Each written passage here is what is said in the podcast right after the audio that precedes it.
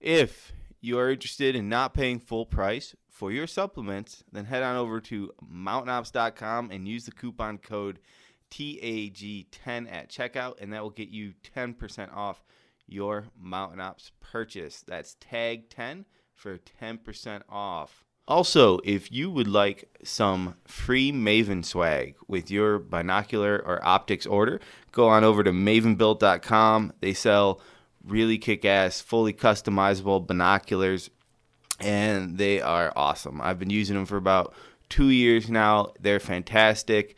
Head on over, use the coupon code NBHGIFT at checkout, and that will get you some free swag with your order. If you are ready to take the hard road, the road less travelled, the path in life where the journey is more important than the destination, then you are in the right place. Prepare to live with vigour. This is the Adventurous Gentleman Podcast. Welcome, one and all, to the Adventurous Gentleman Podcast. I'm your host, Will Bradley, and today on the show we have Chris Fry of MDTS Training, which Chris is a fellow resident here of Central New York, but he teaches all over the country. He's a phenomenal instructor. I've had the privilege of knowing Chris for a while. He's helped me with some archery things when it comes to competitive shooting, mindset, movement, and I've had the privilege of taking some of his shotgun courses, and I can tell you that he is a master of his craft. Uh, little aside here, I actually got a message from a fellow student who took the class and has taken far more classes than I have, and he said that Chris is for sure, if not the best, one of the best shotgun coaches in the country. So that's a little background about what he does. But Chris, in your own words, tell us about your journey from just being a regular guy to going and deciding I'm not only going to become very adept at all these different disciplines, but I'm going to start to coach other people on these disciplines. Yeah, well, uh, thanks for having me. First of all, Will. Um, yeah, regular guy. That's that's uh, that's pretty much sums it up. I uh, I grew up, um, you know, in upstate New York and uh, did martial arts when I was a kid, and, and always gravitated towards that kind of stuff. And uh, had some incidents where I was um, assaulted, and and you know uh, realized real quickly that a lot of the stuff that I had been taught uh, wasn't really um, functional when it came to uh, personal protection. So um, again, having a big interest in that, you know, subject matter, and after those incidents, I uh, I took it upon myself to kind of study that stuff as much as I could, and um, you know, I got out of college and early, a little bit early, and uh, spent my time going around the country and training in different disciplines. Um, from different martial arts, like uh, you know Filipino martial arts, you know edge weapons, impact weapons, to uh, a little bit of jiu-jitsu and and uh, Muay Thai and and karate all through my childhood, and then you know in the '90s, the early '90s, I started looking into firearms after I had been uh, assaulted and, and actually stabbed uh, by an in- individual in one incident. So after that happened, uh, I uh, you know spent that time training in firearms. I wanted to keep people away from me. I didn't want people to get uh, get close to me anymore. So um, I'd grown up shooting and hunting with my uh, hunting a little with my uh, father and my brothers, and and uh, had guns, owned guns, but wasn't really uh, didn't carry them. You know, I could, but I didn't, and uh, so you know that's what I did, and um, that led me into you know shotgun and carbine and uh, a little bit of sub gun work and you know low light work with the firearms and some tactics and just kind of you know that that's that became my hobby, my my passion, and uh, I did this. You know, I, I still do this today, but I, I try to you know, train every opportunity I get. I still do martial arts. I still uh, go to different gun schools and classes around the country. You know, two three times a year, and and I'm you know fortunate uh, to have a lot of good friends in the industry that I train with. You know. Uh, whenever we get together, so uh, it's just kind of one of those things, and like anything, if you're going to do it, I feel that uh, you know if you don't put 100% into it, um, you know why do it? You know, I, I, I, time is pretty important to me, so uh, time management and placing an emphasis on uh, uh getting the best bang for my buck is what I've always kind of you know looked at, and I carry that into my classes for my clients. I had a friend of mine when I told him I was doing this say, and he carries a firearm, and he's. I said, you know, you should you should think about checking out these classes. I think for what you do and for the fact that you're carrying a firearm, you'd find this really helpful. And he said to me, you know, I really don't like those EDC kind of guys. And I thought, one, that's an asinine thing to say. But two, I thought when I think of Chris, I don't think of a what maybe some people would say a stereotypical tactical guy would be. You're not out there, you know, puffing your chest, trying to be the manliest motherfucker on the block, and you know, waving this kind of aggressive flag in people's face, shall Yeah, we say? yeah. I remember very distinctly at the end of one of your classes, you say, I try to make minimize my ego and make it a non issue when coaching. Well, paraphrasing, but make it not come into my teaching. And I think that gets in a lot of people's ways. And I think that turns obviously people off. But explain a little bit how you feel that ego affects your coaching or training or even people's learning process.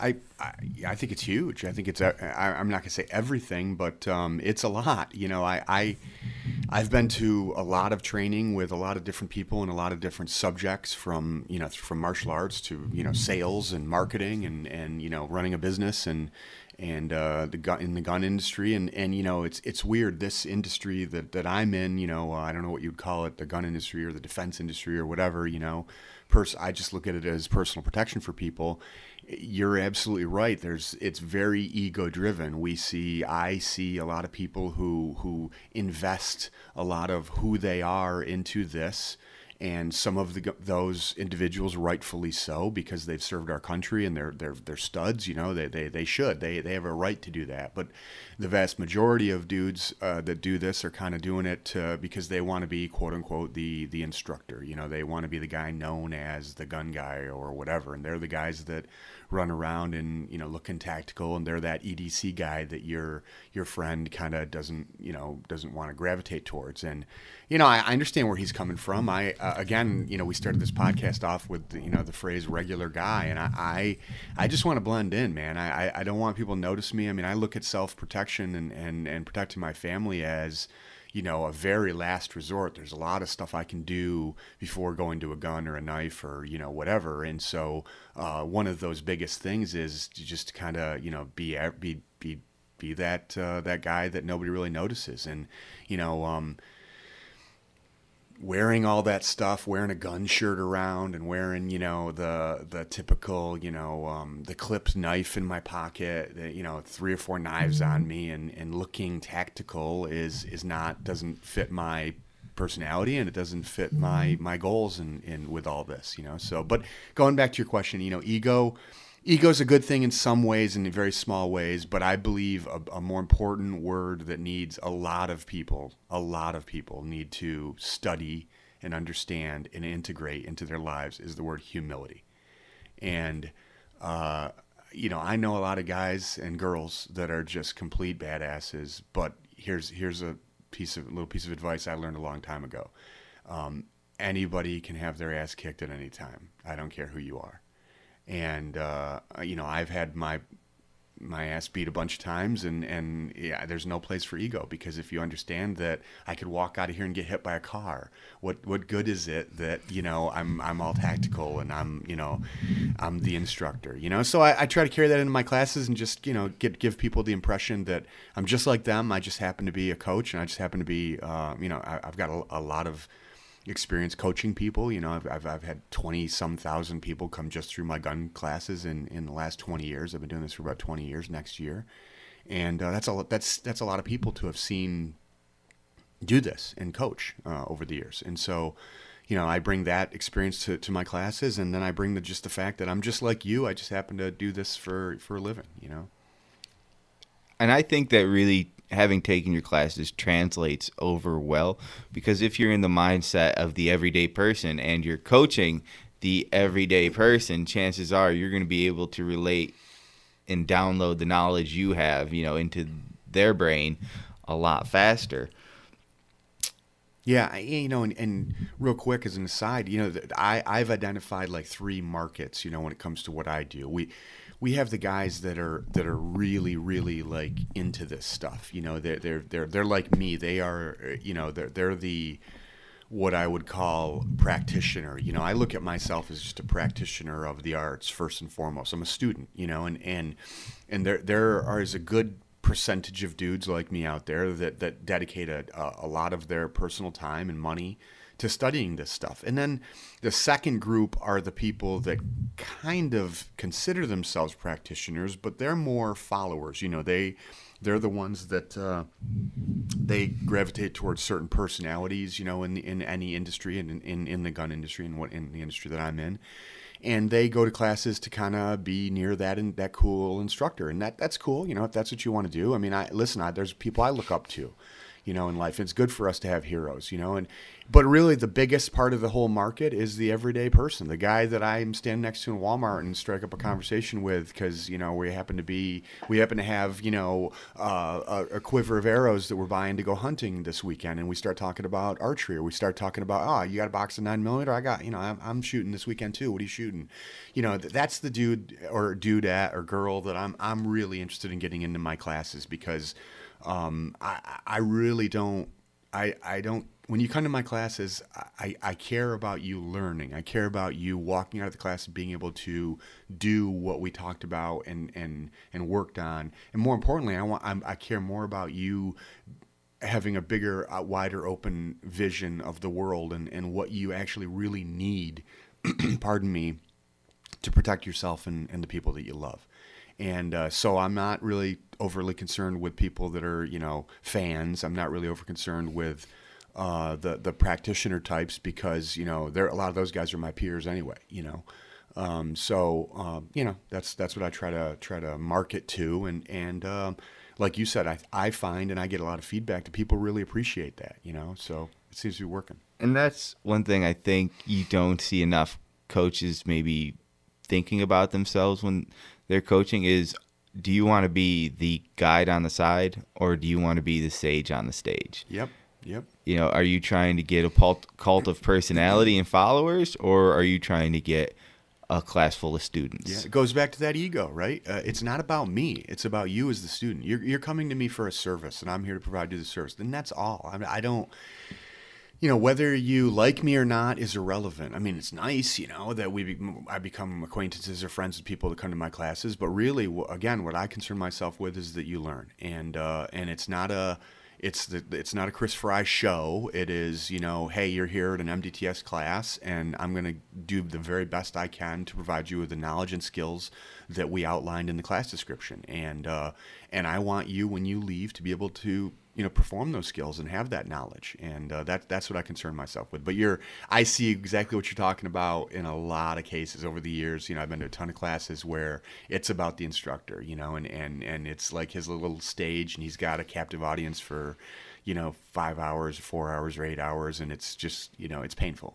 Uh, but you, you know you live and you learn. I, um, I tell people all the time you don't know good training till you've had bad training. You don't know bad training till you've had good training. And we uh, my business in particular, I see a ton of people come back over and over and over again for, for my classes. The same class, they'll come and repeat it over and over again because they enjoyed themselves, they got something from it, and they, in the interim, I tell people at the end of class, I think I told you at the end of your class, go, what, you know, when you leave here today, practice and keep training. Train with me, train with anybody you can because you know you're always going to be able to pick up something from somebody and again i try to disengage my ego and think about you as the client as the student and what's best for you well if you can go to so and so down the street and get a new technique or a new skill or whatever how, why would I be jealous of that? You, you, know what I mean? Why would I be upset about that? I, I care about your safety. I care about your skills.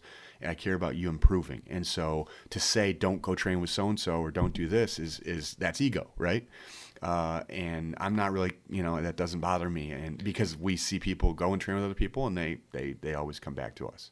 Yeah, we had guys when you were they were telling me, "Oh, I've taken this class like nine times." I yeah. think somebody said, "You know, I've been here. I've taken you know shotgun one five times. I've taken shotgun two three times." There was a lot of guys who this this was not their first class with you. I think I was probably the person who, at two classes in, had definitely taken the least amount of training with you. Which, yeah, yeah. Well, we also I try to design the classes in a way that at the end of the class, you know, I think I asked you guys this in the debrief, you know, did you master what we did today? And you know, it's you're you're with us, you're we're together on the range for 8 hours. It's like going to a, an event anywhere. You got to be really astute. You you got to be you got to be that that guy who dedicates or girl who dedicates a lot of practice time to, to really being able to master those skills. So we see a lot of people that still practice and, and do that, but they come back to the same class because it was challenging to them. And mm-hmm. you know what? The human animal is performs best when they're challenged. You yes. know, you, you look at CrossFit, you look at, you know, some of this other stuff that you and I are interested in, archery. Uh, you don't learn from something being easy. You learn from from pressure. You learn from uh, you know, being challenged. You know, it's like I did a, a seminar yesterday, um, a jujitsu seminar with a guy with my my my instructor Len Sonia at Dojo One in New Hartford, and, and he hosted a guy from Rochester, and it was a fantastic seminar. And one of the best parts of the seminar is this guy was talking about resistance and pressure and being challenged and it being hard and it and not everybody being able to do it. Well, how do we get better? How do we how do we improve? We improve through through challenge you know we improve through failure we improve for through doing something and not being able to accomplish it to our desired uh, level and then saying and then having the uh, the self-awareness enough to say i need to go do that again and that's the real challenge and that's where the ego comes back in in the sense of oh, there are some guys that i know that do something one time and they think oh i got this i know this Yeah. Right. Yeah. And, and uh, I, you know, I've never been that type of person. You know, I, I need to do something over and over until I truly feel like I got it. You know, and and so like we talked about in the gun class, you know, it doesn't matter what you can do in one specific drill. What matters is what you can do cold on demand, anywhere, anytime. What your muscle memory can recruit. Yeah. To yeah. do it without thinking about right, it. Right. And and that's an interesting thing, and I'll I wanted to touch on the ego, but I'm going to go down this road for a little bit. And that is when we first met and we were working on archery movement and, you know, speed loading arrows. One of the things you said is don't worry about going out and shooting 100 arrows every night. Try to do 5, 10, 15 minutes every night. Do these short, uh, concentrated bits of training every night, every day instead of going out trying to get a whole bunch in, maybe missing a few days, get a whole bunch in and miss a few days. What what led you to that style of practice, shall we say? Uh, study and research, and then my own personal development. I've, I, I, you know, like everybody in today and nowadays, we're always busy. Family, friends, work, this, that. We're always running around, you know. And I found that uh, studying how people learn and how people uh, get better at, at physical skills, you know, doing a little bit of research and studying that stuff, and, and again, studying how to coach people, I found with my own personal development, um, I kind of did a test, and and uh, what I did is um, the only live fire I do like in it, eh, now. It, eh, over the, really like the last two years, the only live fire I do is in classes. Which, and, sorry to cut you off there, but that just I just remembered something I was going to say and that's about your classes and the whole not being the sage on the stage and being more of the guide on the side is you don't even shoot a lot in classes. You know, some people I've taken some classes on different things where you spend a lot of time watching them do the thing. And it's like in your class we shot like 300 well over 300 rounds of ammo and we spent probably i would say 95% of the time yeah. shooting or practicing what it was you were teaching us not watching you do it. We might have seen you run through a drill once or twice but then it was on us to get after it. Yeah yeah it's not about me and and with but with that being said i did demo every drill almost every single drill unless it was a drill that i you needed to figure out on your own. It was a challenge you know? Right. And uh and so uh, going back to what we were saying, the uh, you know some classes I shoot 150, 200 rounds. Other classes I shoot 50 rounds. You know, but but the only live fire as far as firearms that I do is in classes, and that's because what I do is I do a lot of dry fire. Go, you know, uh, again coming full circle around to what you were talking about with the the what I call the micro practice sessions. Is over the last two and a half, three years, I've just been spending probably four days a week, five days a week. I'll do five minutes, 10 minutes of dry fire, whether it's with the carbine, with the shotgun, with the pistol, whether it's with a, a, handheld flashlight and a pistol, and working different skills for five or 10 minutes a day. And uh, I have seen not only maintenance of my skill, my, my current skill level, but improvement of my skill level. You know, from just doing that dry fire and that it, that alone. Now, could I become even better if I were to go out and shoot thousands of live fire rounds? Absolutely. I, I have friends that are fan, phenomenal shooters, you know, competitive shooters and and tactical shooters. Uh, but for my lifestyle at this point, you know, in where I am, I don't have the time or the capability to get out and shoot that many live fire rounds because of my schedule. So I do the best I can to with my main goal being to stay proficient in all these various realms because you know it's one thing to be okay I'm a handgun instructor and all I do teach is handgun but I'm I come and work with a group of guys that uh, the what's called the Shivworks Collective, um, and you know it's a group of six instructors, including myself, and and where the the genesis, the the progenitor of this group is, is by a guy by the name of Craig Douglas. Southnarc is what he goes by on the internet. He's one of my closest mentors, and we all advocate a multidisciplinary approach to personal protection. So we don't just feel that carrying a gun is good enough. You you have to have some type of physical skill set. You have to have some type of of verbal and software skill set, meaning I need to be verbally agile. You know, it, it's probably going to start off with some type of verbal confrontation before it goes to guns. You know, me being just randomly attacked by some guy with a gun could happen, but statistically, it's more likely I'm going to be approached by some guy in a parking lot asking me for change, and that turns into a robbery. You, you know what I'm saying? So, you know, we have to be verbally agile. That's a skill set. You know, we're talking right now, but how often do you actually talk to somebody who might mean you harm? And and what are the what are yeah. the physical what are the physical side effects of that? Well, we go into this, this, adrenalized state, and when we're in some type of adrenalized state, we have trouble forming complex sentences. So, you know, this is all stuff that you got to be aware of, and a lot of people just don't even think about it. They just think, well, hmm. if some guy comes up to me, I'm going to do X, Y, or Z. Well, they, they don't know what they don't know.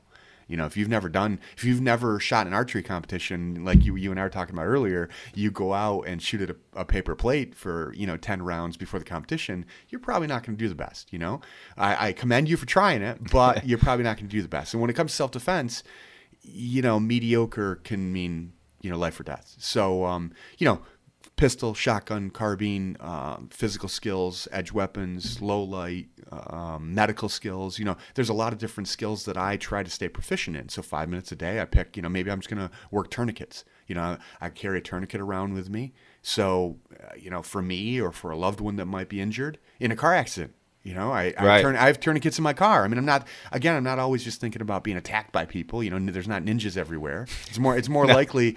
It's more likely I'm gonna you know get in a, vehic- a, vehicular accident with my wife or my son. So we've got medical gear in our car. I carry medical gear on my person a lot, and so you know it's not always just me practicing shooting. It's me practicing applying a pressure dressing. It's me uh, practicing throwing a tourniquet on myself while I'm wounded or hurt. Throwing a tourniquet on a loved one. Uh, it, again, low light working the pistol. You know, there's there's a lot to it. So, you know, um, there are some people that are specialists. They're they're shotgun. That's all they do shotgun. They're all they do is rifle. All they do is precision marksmanship. All they do is archery. You, you know, and and I while I try to be proficient at all these little things, I don't. I'm not. I don't overly concern myself with being perfect.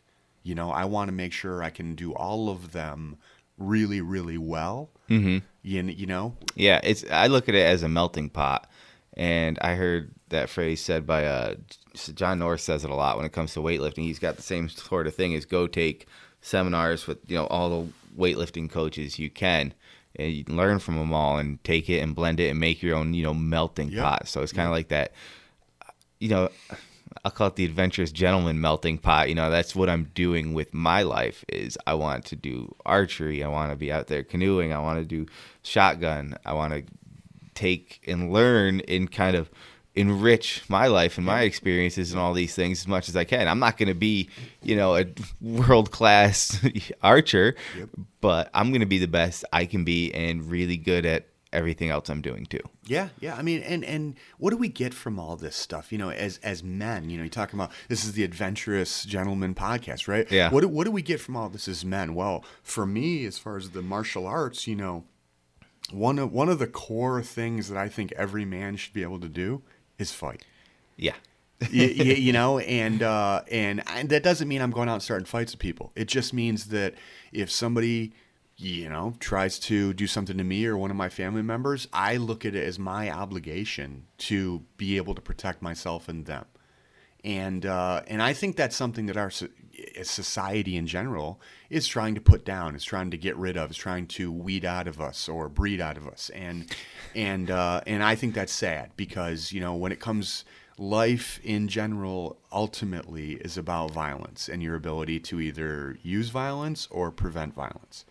And, uh, you know, um, we look at history, and history has shown us that over and over and over and over again. So if you're a guy out there, you know, get to a jiu-jitsu gym. Get to, you know, pull your gun out, dust it off, you know, and, and, and get to a class with somebody and, and learn how to use it. Learn how to protect yourself. And, you know, the, the benefits of that is, number one, hopefully maybe it'll – it'll show you you're not as tough as you think you are. You know, it's you're not as tough as you were in high school and when you were bench 350 and you, you know when you were the pro football player and and uh, even better, it'll hopefully make you kind of go, wow, you know, I'm I'm still capable. I'm I'm I'm you know, I'm humble, but I'm I'm still capable of of uh, taking care of myself and somebody else. And I know there's dudes that are, might be listening to this, shaking their head, going, "Oh, you know, I know I'm a bad mofo. You know, I can I can do this or that." But listen, there's always somebody bigger, meaner, bigger, badder, meaner, stronger out there. And and uh, it's the day you run into that dude is the day that your ego gets checked for you.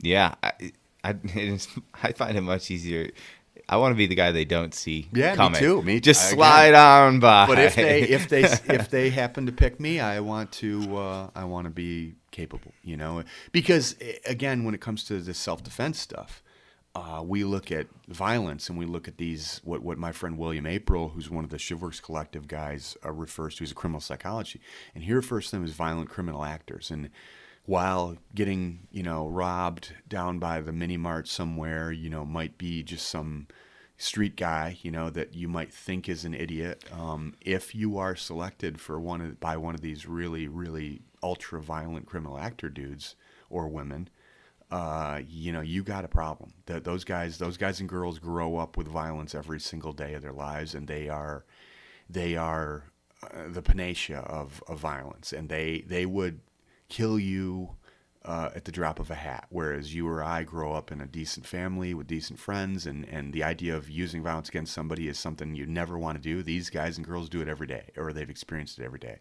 And so to them, uh, committing violence against somebody is like putting on your, their socks, and it's it doesn't take a second's thought. And so that's that's the that's the that's the person that I'm worried about running into. That's the person I'm worried about my wife or my son running into. And uh, while there are other things I could probably focus my life on worrying about, I'm not overly worried about it.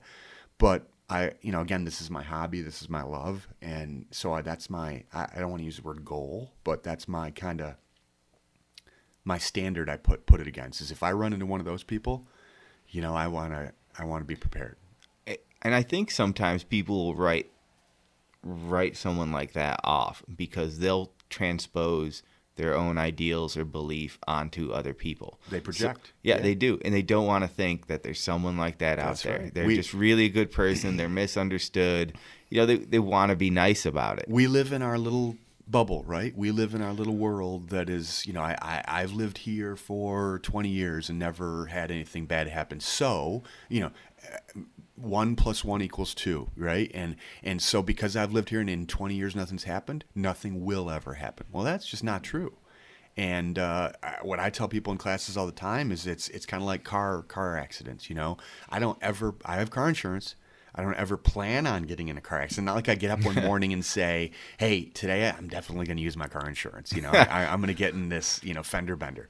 It's one of those things that it it happens. You know, you you it happens to be your day and uh, if it's your day when you run into one of these violent criminal actors, it's going to be a bad day if you're not if you don't have certain things that you have kind of prepared yourself by by doing and studying a little bit of. And it's not a lot. It's not it's not something you got to dedicate a lifetime to like I have. It's it's relatively simple. but um, it's definitely something that I think people like car insurance. It's I think it's something that people need to kind of invest a little bit in, and then you know once you got it, you you you're you know you're more prepared than the average bear. You know. It, and I think unfortunately though, this, I'm sure we could find some t- statistics to back me up on this. I feel like the majority of firearm or knife owners have zero practice, zero training, zero uh, involvement other than selecting what they're going to buy and carrying it around most of the time, some of the time, maybe. Yeah. Why do you think that is? Why do you think there's such a gap between people who will own a firearm, they will defend the Second Amendment tooth and nail, especially if it's on the internet, but when it comes time to actually train and put their body, their money where their mouths are, they don't show up.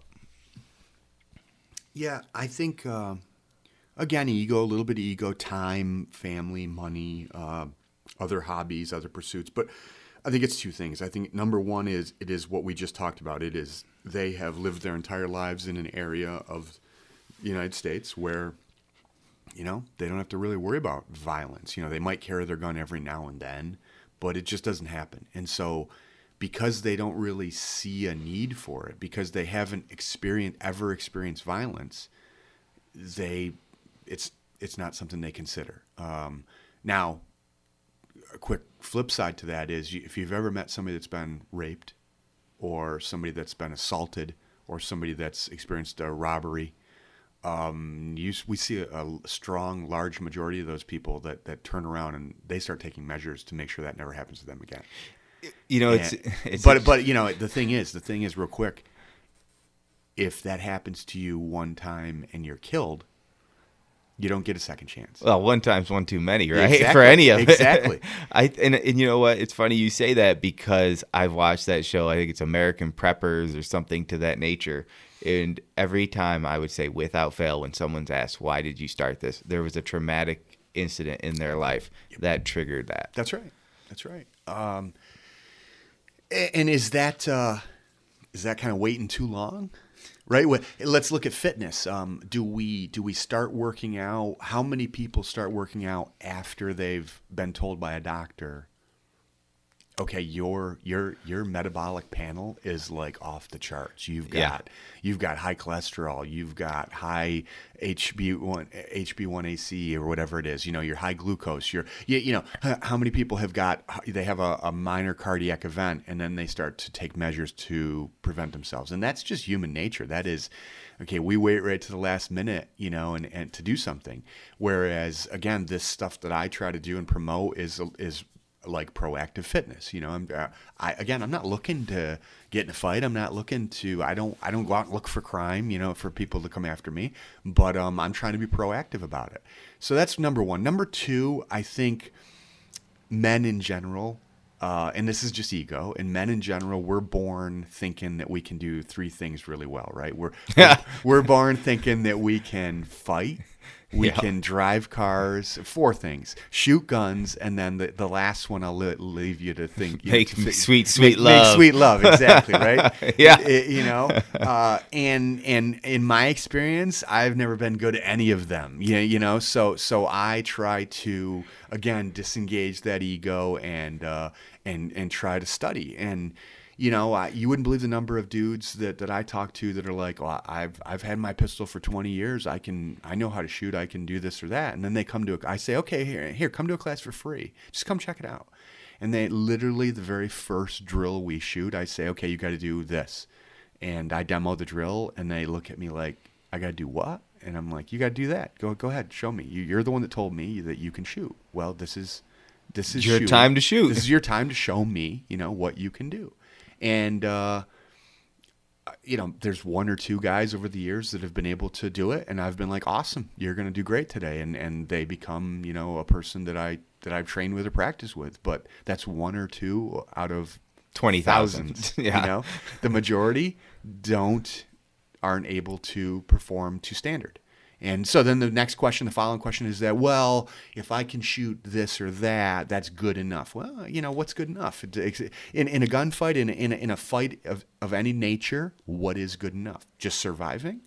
I could be crippled and still survive. I don't want to live my life crippled. No.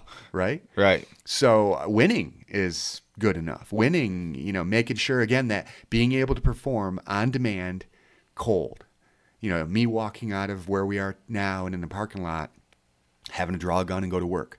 That's to me a standard. That that's to me okay. Being able to say, I you know I'm I'm proficient, right? I hate the phrase "good enough." You're you're never good enough when it comes to you know this kind of stuff. And it's interesting because in your class you'll also start with a bit of legal knowledge. I know for the level ones, and I remember going home and talking to my wife about in New York State, we don't have the castle law.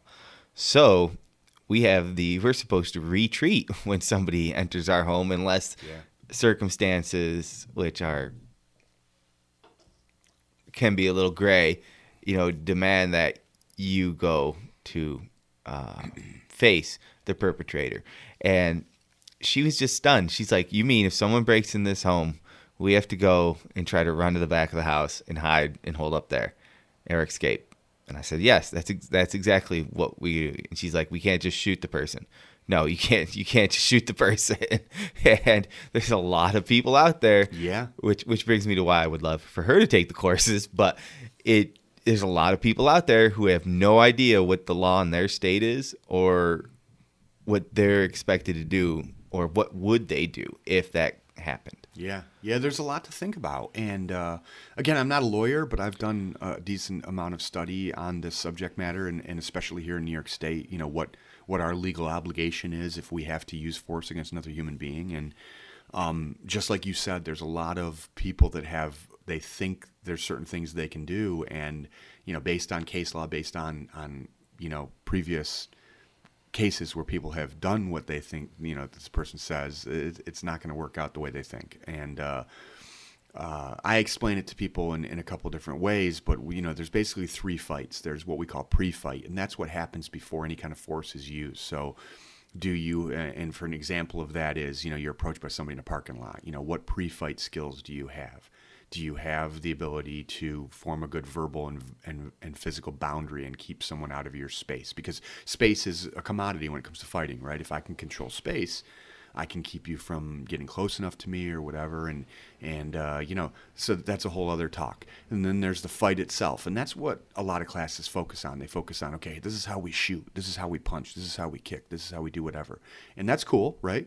Uh, you got to have those skills. But the post fight is something that a lot of people never consider, and that is the legal ramifications of using force against another human being. And that includes in your home and outside of your home.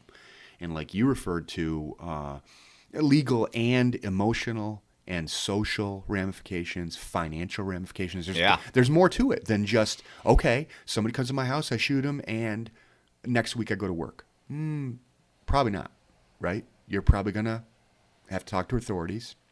You might go to jail you might have to stay in jail.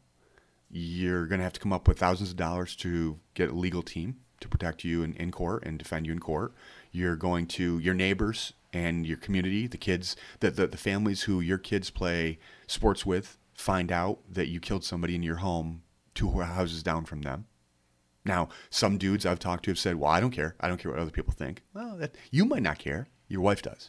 Right, and most people, I think, in America, statistically, are living one paycheck ahead. Yeah, yeah, yeah. So you know, you're not making it to work for a week, maybe two weeks. Yeah, you're and is your hurting. is your job going to say, "Oh, you shot somebody in your home because they kicked in your front door"? We're going to give you two weeks paid paid vacation. Probably not, right? And the average cost of a of a self defense related legal process is uh, two hundred thousand dollars. okay, so you look at from you know pre-trial to the trial itself to you know whether it's appeal you know the whole process you know and again i'm not a lawyer i'm not an expert at any of this this is just based upon my studies you know when it comes to you know these kinds of incidents. And hey even if it's even if it's 50 grand like you just said how many people have $50000 sitting around You know, Not Uh, many. Yeah, not many. And uh, and, and And who wants to spend fifty thousand on that? who want that's fifty thousand dollars that if I had simply thought about had a plan, right? Will uh, A plan, yeah. ha- have a plan, and, and I'm actually it's funny you brought this up because I'm working on an infographic right now based upon home defense, and that infographic is going to be something that you know you go to my website, you'll be able to download it and whatever, and it's basically kind of what we're talking about, and it's it's this real easy to follow plan. It's it's what we're going to call our home defense plan of action, and that is if somebody comes in my house, I do A or B, and A or B is based upon what that person does, where my family is, whether I got a gun. You know, there's all sorts of different factors that I but but the the main emphasis is have a plan, right? Instead of just saying somebody comes to my house, I'm going to shoot them, which is what I hear all the time. Yep, Okay? all the time. How about you have a a a good plan that protects everybody, protects yourself, not only physically, but financially and emotionally and legally, right? And and be smart about it. You know, I, I like to. I went to college. You went to college, right? A bunch of us. The, the same guy that has a master's degree is the one that's telling me somebody comes to my house, I'm just going to shoot him. right? You you have Yeah. a master's degree. You went and you studied in uh, a subject in, in college for six years to get a master's degree, but you're making a statement that is is ignorant of of of all that is encompassed in that, you know?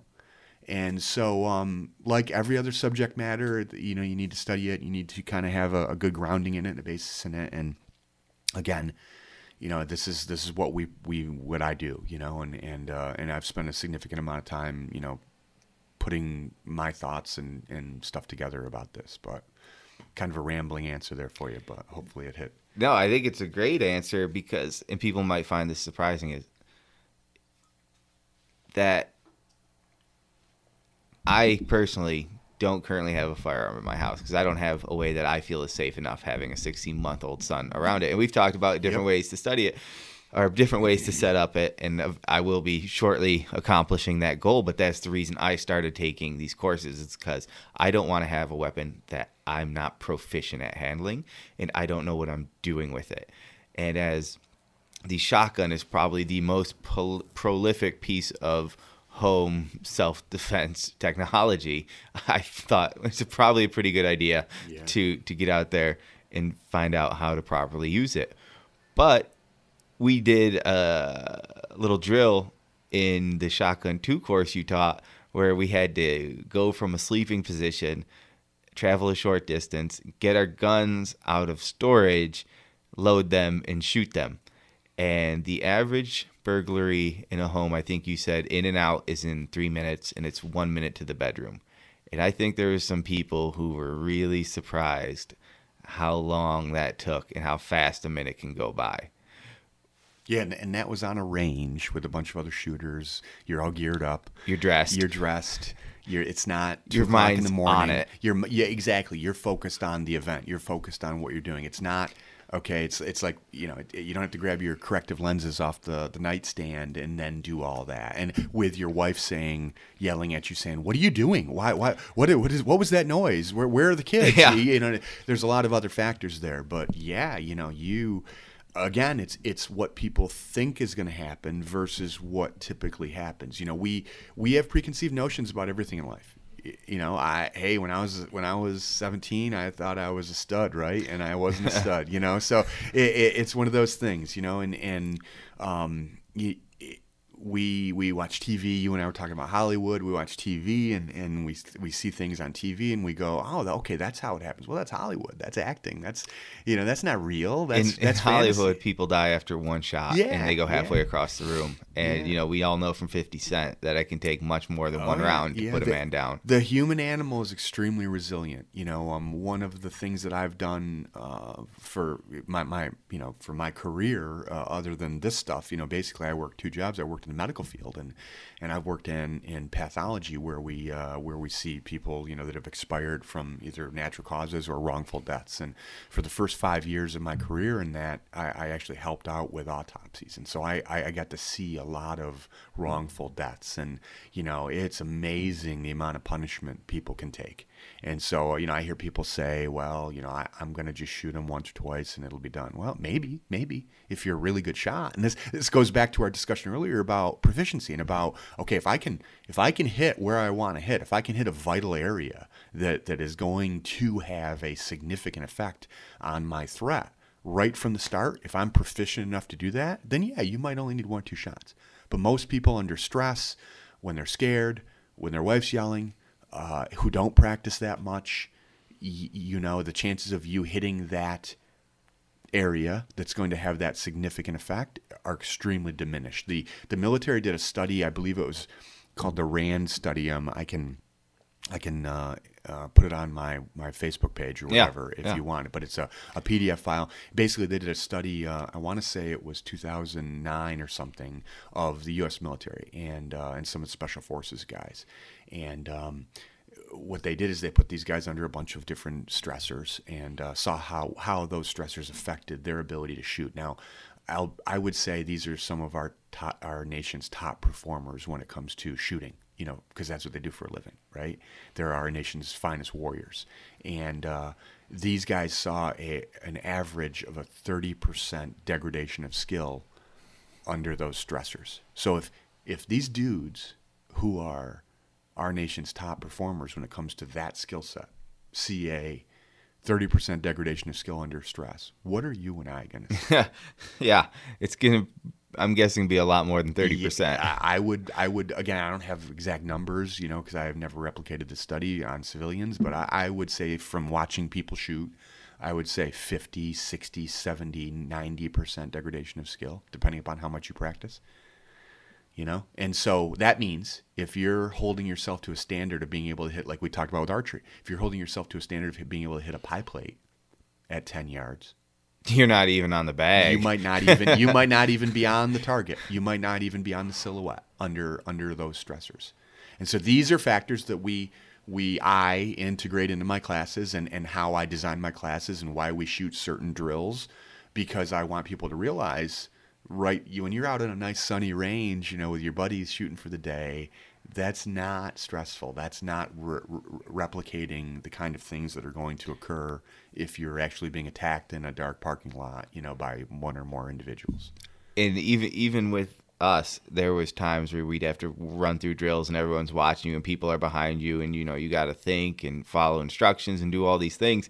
You're not yelling at us. You're not making the situation extra tense, but you can tell even people, including myself, we're shitting or we're we're shivering like dogs shitting razor blades. Yeah. you know, nervous, trying to work the ammo, trying to work the action, get everything to go off, and it's difficult. It's more difficult than you think it's going to be, and in that dire dire situation, it's going to be a lot more difficult than it is. Yep.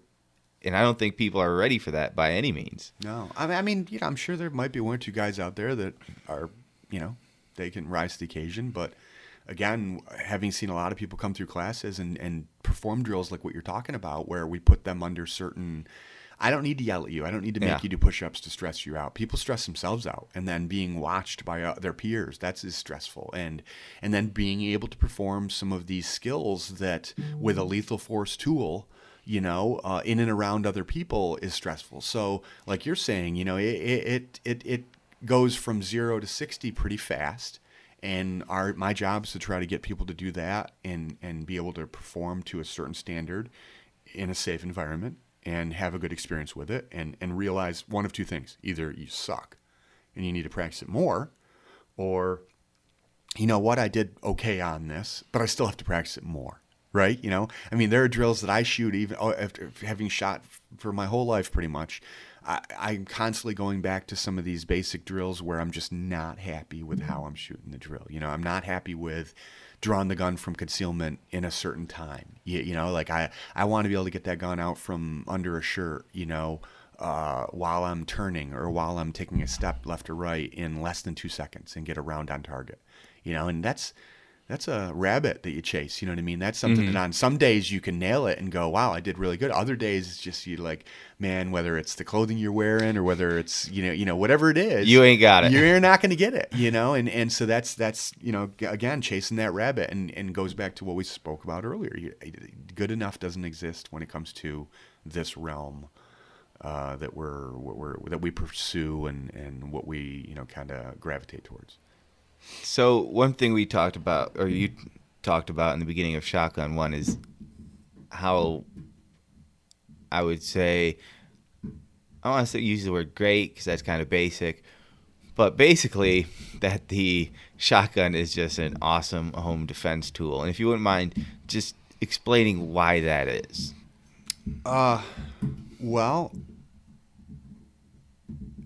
I think um, I think it's one of the, the one of a very very popular instructor uh, by the name of Clint Smith, and uh, and I'm paraphrasing. You know, I'm not. This isn't a direct quote from him, but I remember reading or hearing him say, uh, if somebody's coming into your home, and you have uh, the choice of your pistol, you know, your your 45 or whatever you like, you know what I mean, your pistol, and you get to to use that pistol to protect yourself, and you only get one shot you know, because of time. Maybe the person's really close. By the time you get out of bed and grab your gun, they're at your doorway of your bedroom.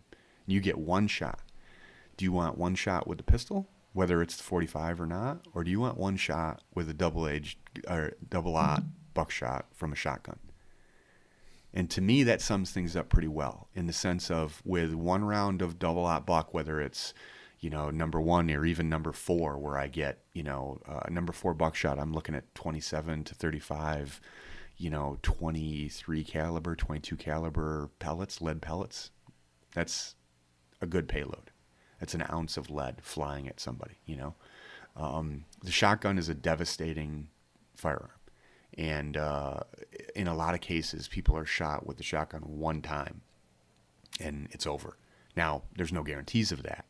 But pistols and even rifles, we see people getting shot multiple times before they are stopped, before they cease aggression towards uh, the, the, the subject they were they were attacking. Ten, yards away from a nine millimeter, they might still be coming. E- Ten, abs- 10 abs- yards away from number one federal flight control double A Yep. or federal flight control number one, they're probably going down. Uh, yeah. Again, there's no guarantees, but uh, uh, you know, just the, the power that comes out. You know, um, again, another instructor. the acoustics. Oh yeah, the it's loud, acoustics of yeah. a shotgun when you're standing on these lines, the vibration that you can feel is much greater from the shotgun than anything else. Yeah, yeah. So it's it's kind of like uh, another way to look at it is you know your your handgun is um, is infantry. You know what I mean? And and that that shotgun, maybe even that carbine or rifle, which in New York is problematic now. You know, but um, but that shotgun is artillery. Yeah, you know, I, I wanna I wanna go right to that artillery if I can,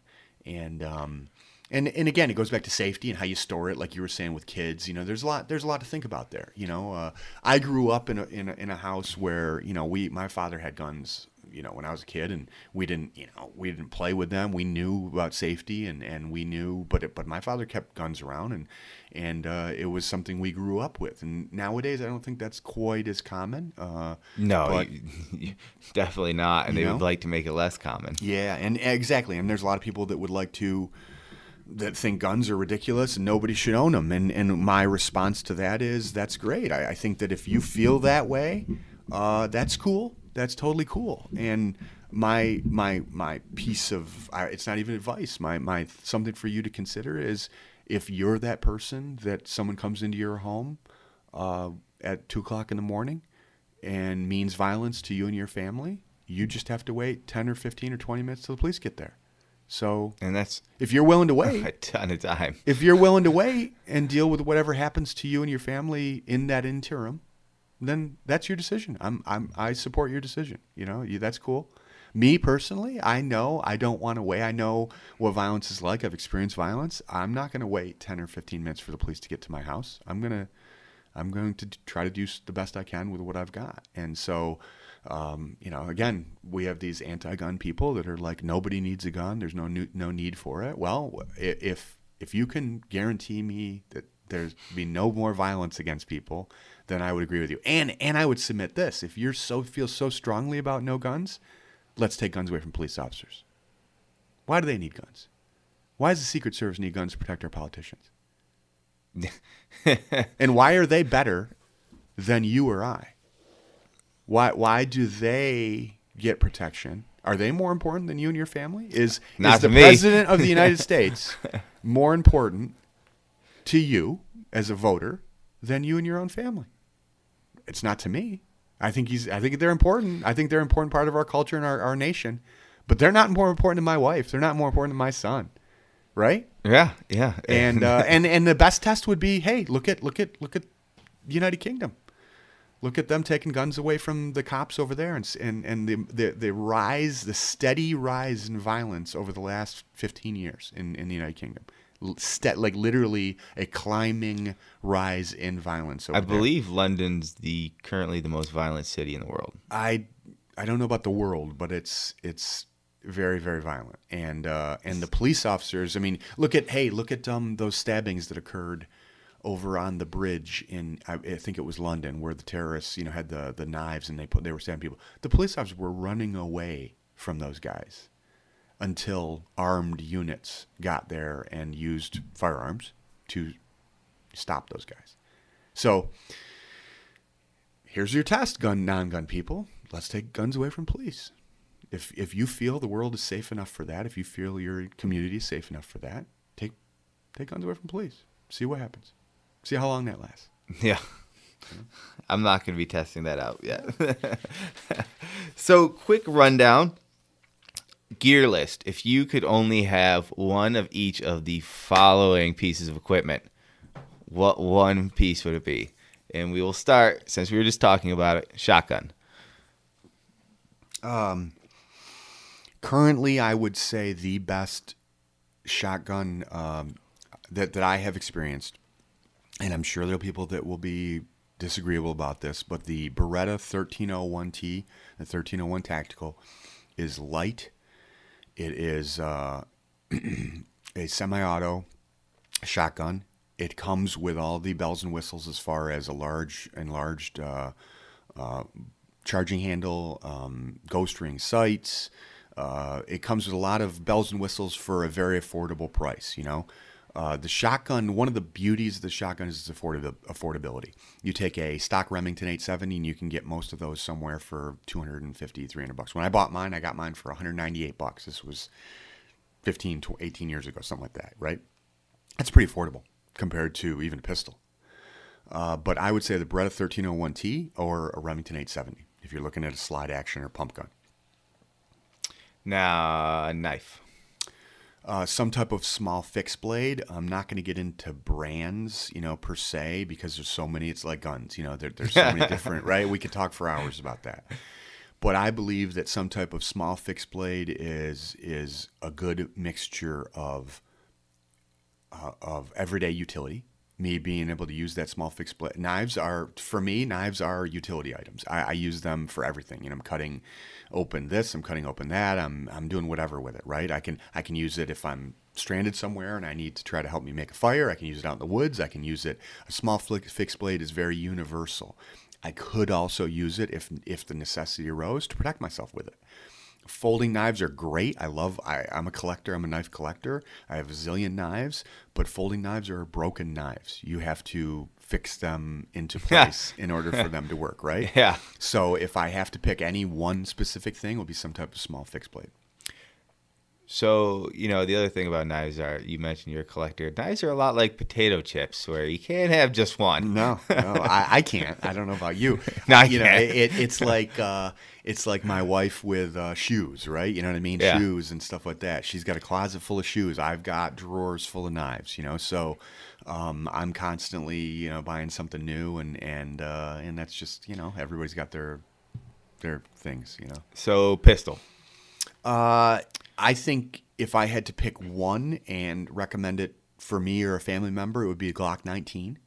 Uh, Glock is world renowned for their the robustness of their firearms. The Glock 19 fits a, a lot of different sized people's hands very very well. It's a uh, it's not a full size service pistol. It's kind of like that medium range, you know. So it's not a huge honking gun for to be able to carry around for a smaller person. It's kind of that medium sized gun, so easy to carry, uh, relatively easy to become proficient to shoot with with practice and, and good training. Uh, and nine millimeter, um, you know, again, I'm sure there are people that will disagree with me, but you know, nine millimeter, I think is a, is the best blend when it comes to different calibers, pistol calibers of of effectiveness, uh, being able to carry more rounds in the gun, and being more importantly, most importantly for nine millimeters, being able to practice more with it. You know, I can I can buy a thousand rounds nine millimeter for almost half of what it'll cost me to buy a thousand rounds of 45 and despite what everybody says, 45 doesn't stop them and stop them dead every single time. You know, uh, I have seen incidents where people have been shot multiple times with 45s and continued to fight, and I've also seen incidents where people have been shot once with a 45 and continued to fight. So, not so much caliber of the gun as it is the the uh, the, the shooter. And the number one point about being uh, the shooter is being able to hit what you want, where you want, when you want to.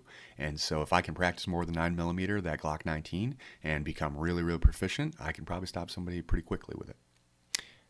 Carbine. Uh, geez, again, kind of like the knives. You know, there's a lot of different manufacturers. Uh, the, uh, this is a bit of a moot point now here in New York State, right? Uh, uh with the with the advent of the New York Safe Act, 2012. Um, so I'm not going to get into brands. I just think that uh, if we're looking at a setting up a carbine for for the uses that you and I are talking about, whether it's a general field carbine, you know, something I'm going to take on a camping trip, a hunting trip, uh, being able to um, shoot in a competition or shoot in the range with my buddies, and also protect my home with.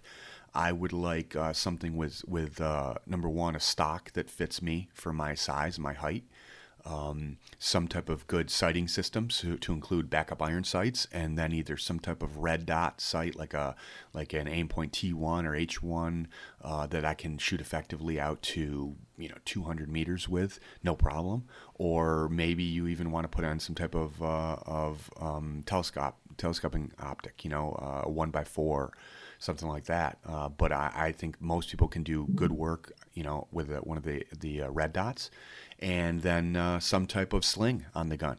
Uh, so you know, stock, sights, sling, and a light. You got to have some kind of light on there. That any of these firearms, uh, I'm not a big fan of carrying lights on a pistol. You know, weapon-mounted pistol lights, because that creates a bunch of different. And I'm not saying don't do it, but um, I can, you know, I, I've seen enough problems with it that I think that for the average individual, it's probably more than they can handle and need uh, without a lot of practice and training.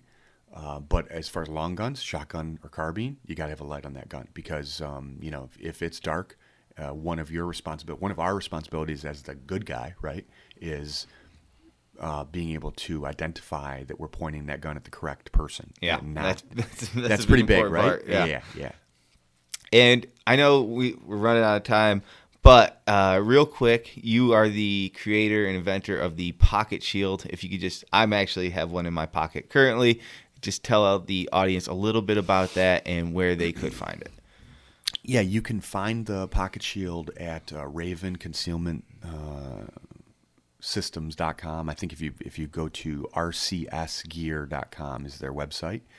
And I designed the Pocket Shield in 2010 or 11 because uh, I'm not a big fan of, of these these pocket folding knife clips, you know, in pockets. You know, number one, uh, there's some environments that people work in and travel through where you know you're you're not supposed to, or you you uh, it's probably not in your best interest for people to know that you've got a knife on you, or or something else. Mm-hmm. Um, not saying to break the law. I'm just saying that you know uh, I want I don't want people to know what I'm carrying around, right? Um, uh, so I created this. It's it's basically a a small piece of. Uh, it started off as Kydex, molded Kydex, and then we we came went to a molded plastic, and it contours your thigh, so it goes in, in a front pocket. Some guys carry them in their back back pockets with pistol magazines on them and other things. It's it's very universal. It's it's very modular. You can attach.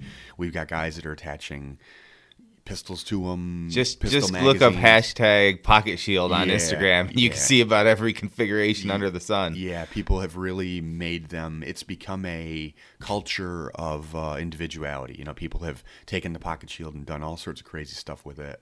Uh, but I, for for me, I originally created it for myself because I I didn't want people to know that I had a pocket knife on me, I, that I had something on me. Again, I wanted to blend in and, and be that guy that someone would look at and not look at twice.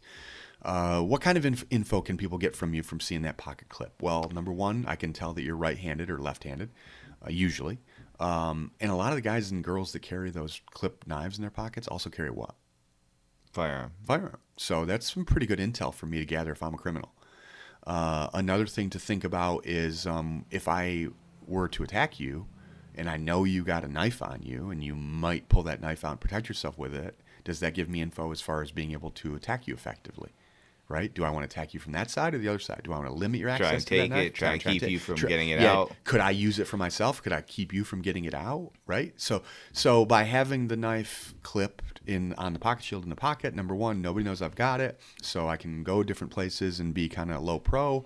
Uh, and and covert, right? Oh, there's there's a tactical word, covert.